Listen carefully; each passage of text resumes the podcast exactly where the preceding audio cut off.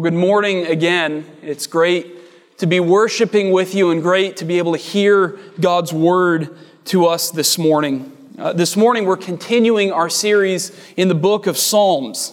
Last week, we heard Plune Truce preach Psalm 92, and this Sunday, we're going to look at Psalm 103. So, if you have a copy of God's word with you, would you please open it to Psalm 103?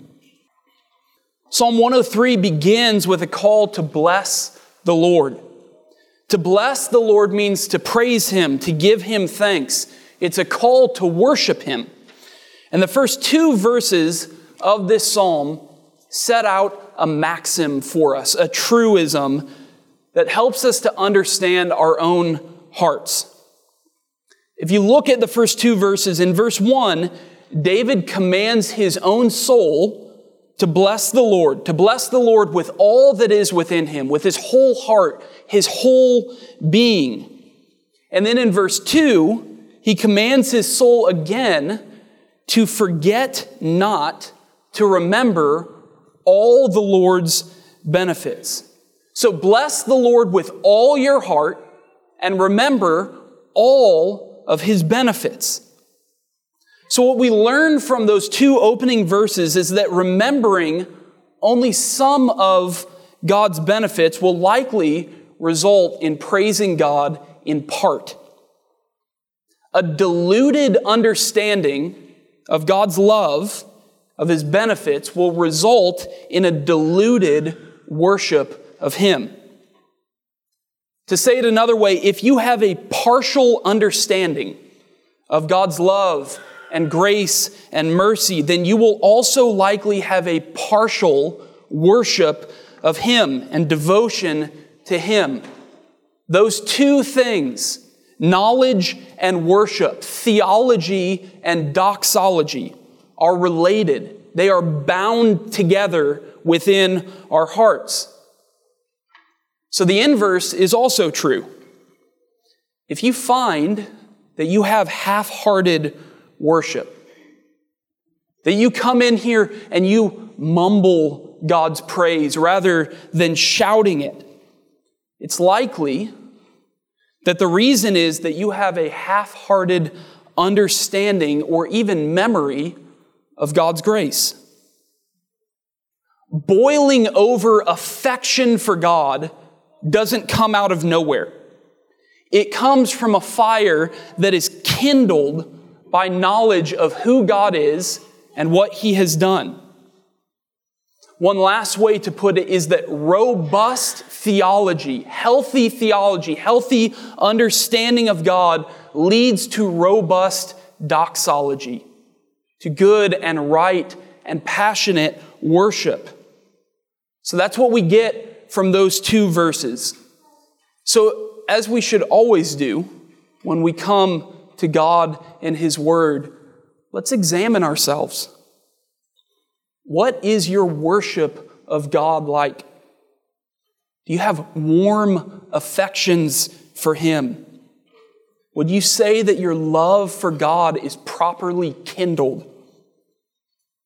Do you run to God in your worst moments?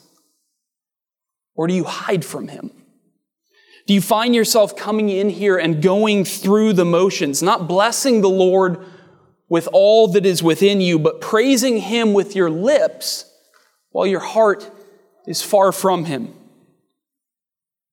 The beauty of this psalm today is that David doesn't just tell us this truism. He doesn't just tell us that we should remember God's benefits. He reminds us of them.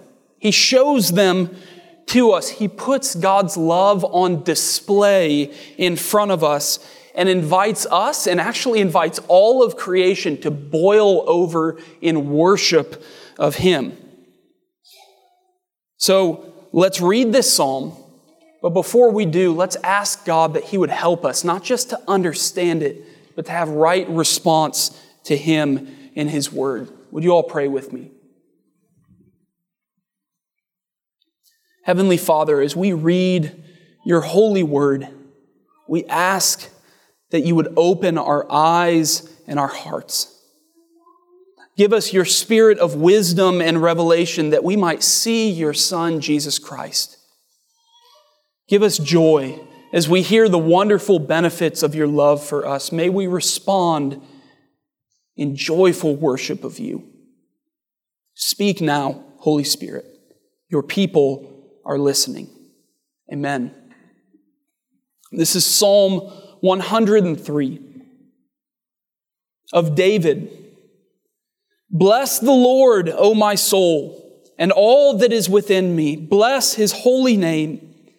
Bless the Lord, O my soul, and forget not all his benefits, who forgives all your iniquity, who heals all your diseases, who redeems your life from the pit, who crowns you with steadfast love and mercy, who satisfies you with good, so that your youth is renewed like the eagles.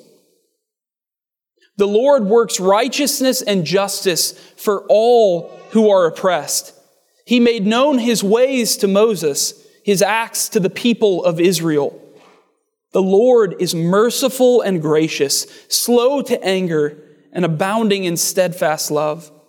He will not always chide, nor will he keep his anger forever.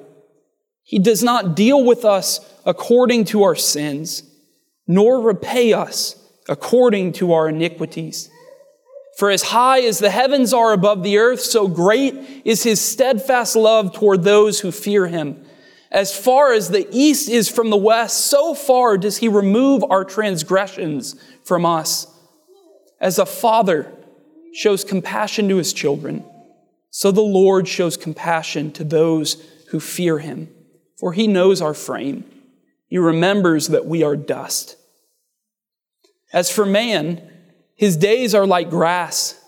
He flourishes like a flower of the field, for the wind passes over it and it is gone, and its place knows it no more. But the steadfast love of the Lord is from everlasting to everlasting on those who fear him, and his righteousness to children's children, to those who keep his covenant and remember to do his commandments. The Lord has established his throne in the heavens, and his kingdom rules over all. Bless the Lord, O you, his angels, you mighty ones who do his word, obeying the voice of, the, of his word. Bless the Lord, all his hosts, his ministers who do his will. Bless the Lord, all his works in all places of his dominion. Bless the Lord, O my soul. This is the word of the Lord. As we look at this psalm today, there are hints that show us that this is actually primarily a reflection of David on the exodus of Israel from slavery in Egypt. The exodus was the prototypical salvation of God for his people. This is how Israel would understand all of God's redeeming and saving them afterward. I still think David wrote this, but a few of the hints in this psalm point to the fact that he is looking at the Exodus as that picture of God's present salvation for all of us. He's drawing on the past to understand the present. The first hint we get that this is talking about the Exodus is the forgetfulness mentioned in verse 2. Notice it doesn't say in a straightforward way that we should remember all of God's benefits, but that we should forget not all his benefits. This, if you remember, is the particular problem that comes up again and again and again with Israel after they leave Egypt. Remember, God put his awful and amazing plagues on Egypt and protected Israel from them. They finally are redeemed from slavery, and then they get to the edge of the Red Sea and don't know where to go with the army of Egypt behind them. What do they start doing? God brought us out here to die. He brought us out of Egypt because there weren't enough graves in Egypt for us to be buried in. He has abandoned us. How quickly they forget God's faithfulness. How does God respond? He parts the Red Sea. They walk through on dry land, and as the Egyptian army chases after them, the Red Sea collapse, collapses over them and kills them. And you can seriously almost still hear the song of praising in Exodus 15 when Israel starts complaining again that God hasn't provided water for them to drink. So God shows Moses a log that he throws into the bitter water to make it sweet for them to drink. Again, they forget, and again, God provides. It's just the next chapter that they're grumbling again because God hasn't provided any bread for them to eat. They say again, shockingly, that they wish they would have just died in Egypt rather than come out into the desert. So God rains down bread from heaven to provide for them. Again and again and again, God provides for his people. And again and again and again, God's people forget that he has just provided. Another clue in this psalm that it's a reflection on the Exodus is found in verses 6 and 7. Look at these verses with me. They say, The Lord works righteousness and justice for all who are oppressed. He made known his ways to Moses, his acts to the people of Israel. The mention of oppression and Moses and Israel make it very obvious that David is reflecting back on the Exodus. But the particular wording here points to one story in the wake of the Exodus as Israel is in the desert, and it bleeds over into the next verse, into verse 8. Verse 8 is a quote from Exodus 34, verse 6. This quote comes at the end of a long debacle for Israel. Israel, again, had forgotten the benefits that the Lord had provided them with. He led them to Mount Sinai, and at this moment, Moses is up on the mountain receiving the Ten Commandments from the Lord. When he's up there, Israel starts complaining that it's taking too long. And so they convince Aaron to help them build an idol, a golden calf. And they look at the calf, and Aaron says to them, These are your gods, O Israel, who brought you up out of the land of Egypt. Israel forgets again. The Lord is rightly angry and he punishes Israel. And part of the punishment that is kind of hanging out there is that he threatens that he is going to remove his presence from Israel. He says to Moses, Go on to the land of Canaan, but I'm not going with you. Moses pleads with God not to abandon them. And in the midst of his pleading with God, Moses says this to him. He says, If I have found favor in your sight, please show me your ways that I might know you. It's that same phrase we get in verse 7 of Psalm 103. He made his ways known to Moses. And the way that God answered the request is this famous story of God showing his glory to Moses in Exodus 34. He tells Moses that he can't see his face, his full glory, or he would die, but he will show him a veiled version of that glory. He hides Moses in the cleft of the rock and then passes by.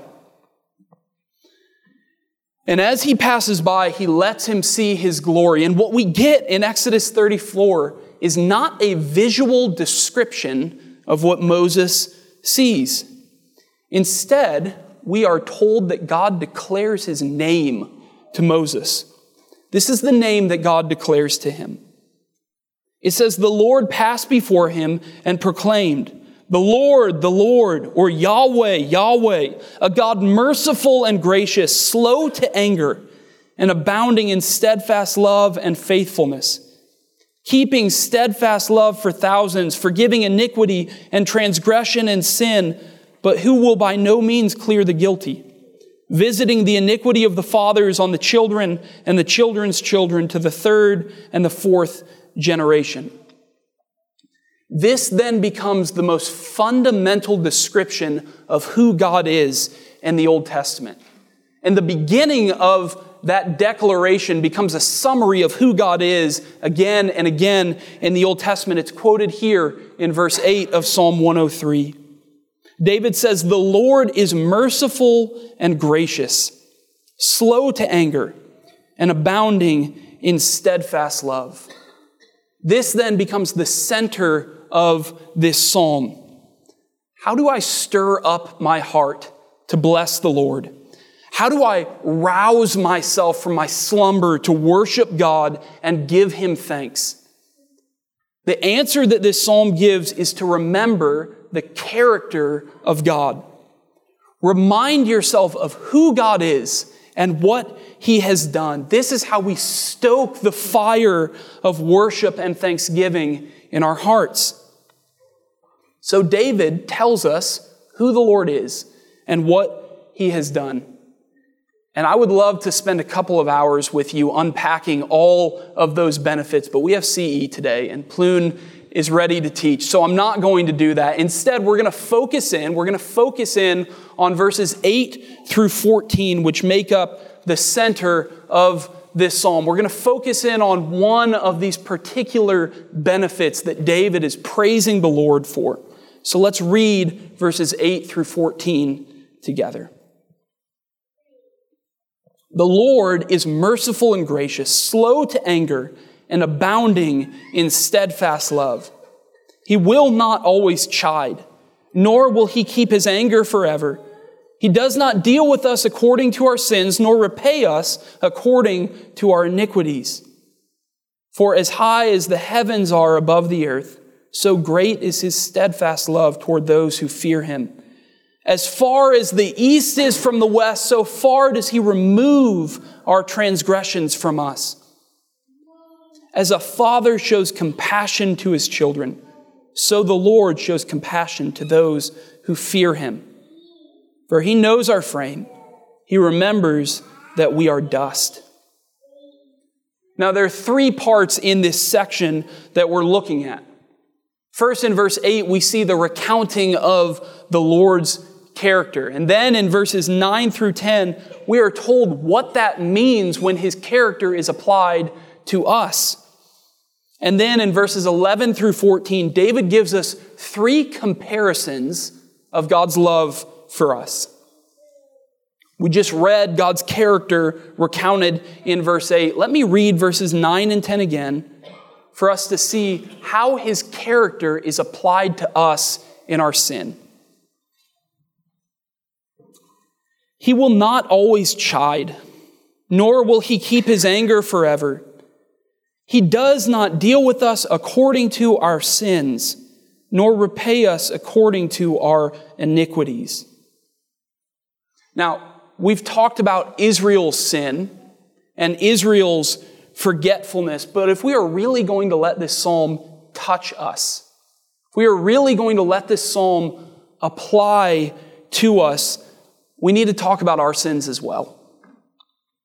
Our sins range from the occasional to the everyday, from the forgetful to the planned out, from the sins of our thoughts and our words to our deeds and our habits.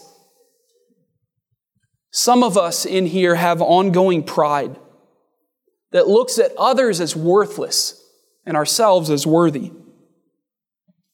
Some of us are in a recurring web of lies, whether it be in business or relationships. We spin and twist and turn things to hide our faults and to accentuate our strengths. Some of us jump in and out of internet pornography. Some of us have committed adultery or having sex with someone who isn't our husband or wife. Some of us are drunkards or gluttons, abusing God's good gifts till they destroy our decision making and our bodies. Some of us are people pleasers, organizing our lives around what will keep people from being mad at us instead of the glory of God. Some of us are violent with our hands or our words, throwing temper tantrums like toddlers and hurting everyone around us. Some of us are grumblers and complainers, no matter how much God blesses us with. Instead of being content, our time and our love is consumed on Instagram and Amazon, longing for a different family or a different life or more and more things. These are our sins, and that's not even the half of them. Now, it must be said that those sins, according to God in His Word, are damnable. They aren't small, they aren't insignificant, they aren't accidents, they are rebellions against God and against the way He created us to live. We deserve infinite punishment for all of those because they are sins against an infinite God. I know it's not fun, but again, the balm is coming. Would you take a moment and dwell on your own sins for a moment? Those sins that hang on your shoulders like a heavy burden.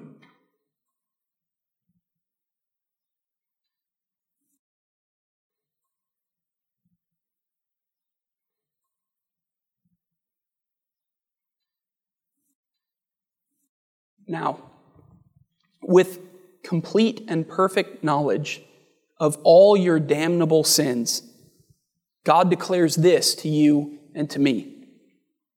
The Lord is merciful and gracious, slow to anger and abounding in steadfast love. He will not always chide, nor will he keep his anger forever. He does not deal with us according to our sins, nor repay us according to our iniquities. For as high as the heavens are above the earth, so great is his steadfast love toward those who fear him. As far as the east is from the west, so far does he remove our transgressions from us. As a father shows compassion to his children, so the Lord shows compassion to those who fear him. Notice before we reflect on these verses the healing balm of God's love in this psalm is only offered to one kind of person. It's the one who has faith in Jesus. Verses 11 and 13 say God's love is for those who fear him. Later on, verse 17 says the same thing, and then the verse 18 tells us that God's steadfast love is for those who keep his covenant and remember to do his commandments to keep his covenant, to fear him, to remember to do his commandments, are to trust in Jesus and to repent of our sins. The comfort of this psalm is only for those who throw themselves on the mercy of Jesus. The level or number of your sinning has nothing to do with your access to his mercy. The Pharisees lived very upstanding and moral lives. And Jesus says to them, Away from me, I never knew you. The prostitutes and the tax collectors fall at his feet, begging him for mercy, and he embraces them. The turning point is not your moral goodness, it's your posture toward Jesus. Do you fall before him with your arms open and your hands ready to receive His mercy. For all those who are, He says this He does not deal with you according to your sins, nor repay you according to your iniquities. God does not have a list in His hand of your sins with notes off to the side directing him how to treat you. He does not have a scale in front of him with your sins on one side and his care for you on the other, balancing each other out. When you are caught in the storm of life and you cry out to God for help, he doesn't analyze a history of your sins to determine how he is going to answer you. We do not worship a God of karma who brings your sins back on you. In short, we do not worship a God who is like us. When someone sins against you, especially when they sin in a way that really hurts you, you have to kind of work yourself up to love them. It doesn't come naturally, it's hard. It's a lot of work for us. And when we forgive, we inevitably forgive in part. We say we forgive them, but there's a little part of our hearts that we still keep from them. There's a little part of us that we still hold back in protection. There's a part of our mind that won't forget what's been done to us. Brothers and sisters, do you understand that God is not like that? It takes no effort or mustering up on His part to love you in your sin. He is abounding, overflowing in steadfast love. How big is His love for you? As high as the heavens are above the earth. That's too big to measure. That's how big God's love is for you. His love is not some small portion that you better be careful not to exhaust. You cannot out sin God's love for you. This is what Jonathan Edwards, the 18th century pastor in New England, says about God. Since his essence is love, he is, as it were, an infinite ocean of love, without shores and bottom, yea, without even a surface. Since his essence is love, he doesn't have an initial recoil from your sin. And then he talks himself in to loving you. In the very moment of your sin, our God embraces you. He wraps his arms around you. That's what Romans 5 means when it says, while we were yet sinners, Christ died for us. It's in your very worst moment that the love of God embraces you the most. God is also not like us in his forgiveness. When he separates you from your sin, how far away do you think he puts it? Does he toss it in the trash, but kind of leave it on top so that he can go back and look at it again if he wants to remember it or to hold it over your head? Does he say he forgives you, but then bring it up again in an argument a few months later? No. He removes your sin from you as far as the east is from the west, too far to measure. He does not deal with you according to your sins. The final comparison isn't about size or distance. It's about relationship. God's love is a vast ocean, greater than the distance between the earth and the sky. His forgiveness casts our sin further away than we could ever reach or conceive. His compassion isn't communicated in terms of size. How compassionate is God toward you? As compassionate as a father is toward his child. It's not that we don't disappoint God in our sin. It's not even that He won't respond to our sin. Hebrews, Hebrews 12 tells us that He disciplines those whom He loves. Chapter 12, verse 10 says that just as our earthly fathers discipline us, He disciplines us for our good, that we may share in His holiness. It's not that God is static and unmoved by our actions. It's that He doesn't repay us. He doesn't pay us back for what we have done. In our sins, rather than pulling away from us, God moves toward us. Just like a good father, He reaches toward us in moments we feel completely overwhelmed by our sin and He embraces us. We see this perfectly clearly in Jesus. His declaration in Matthew 11 is Come to me, all you who are weary and heavy laden, and I will give you rest. He doesn't call the calm and collected to himself, but those who are weighed down by sin and guilt. We see this time and time again in the Gospels when the sick and diseased come to Jesus. In Mark 1, we read about a leper, someone who has a disease of the skin, who came to Jesus and implored for him to make him clean.